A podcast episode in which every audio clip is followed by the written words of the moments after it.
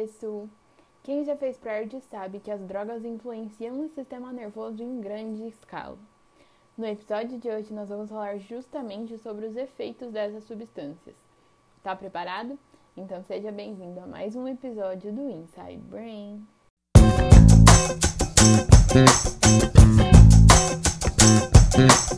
Drogas são as substâncias que alteram as condições psicológicas e fisiológicas do organismo. Por isso que é correto chamar a farmácia de drogaria, por exemplo. O problema é que as drogas podem promover efeitos duradouros e negativos, além de causar dependência, como é o caso das drogas ilícitas e do álcool. As drogas são divididas em três principais grupos. As primeiras são as depressoras. Elas diminuem as funções do sistema nervoso central, reduzindo tensão, concentração, atividades cognitivas e memória, além de mudança de comportamento. Tudo isso pode levar a acidentes e a comportamentos violentos, além de dependência. Depois, existem as drogas estimulantes.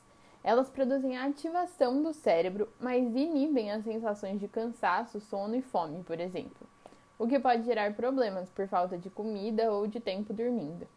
O efeito dessas drogas dura pouco, o que caracteriza seu alto poder viciante.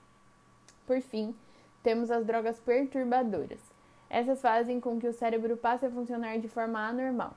São lembradas por produzir alucinações e delírios, já que alteram a percepção e o pensamento.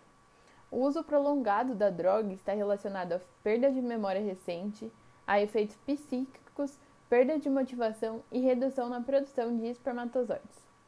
Todos esses grupos de drogas são extremamente perigosos, pois promovem problemas a longo prazo, mas também porque alteram o funcionamento do cérebro, propiciando acidentes em atividades cotidianas como dirigir. Chegamos ao fim de mais um episódio e eu espero que esse tema tenha trazido conhecimento para vocês, já que essa discussão é tão importante e recorrente. Compartilha com os amigos para eles também se informarem. Vejo você no próximo Inside Brain. Beijo!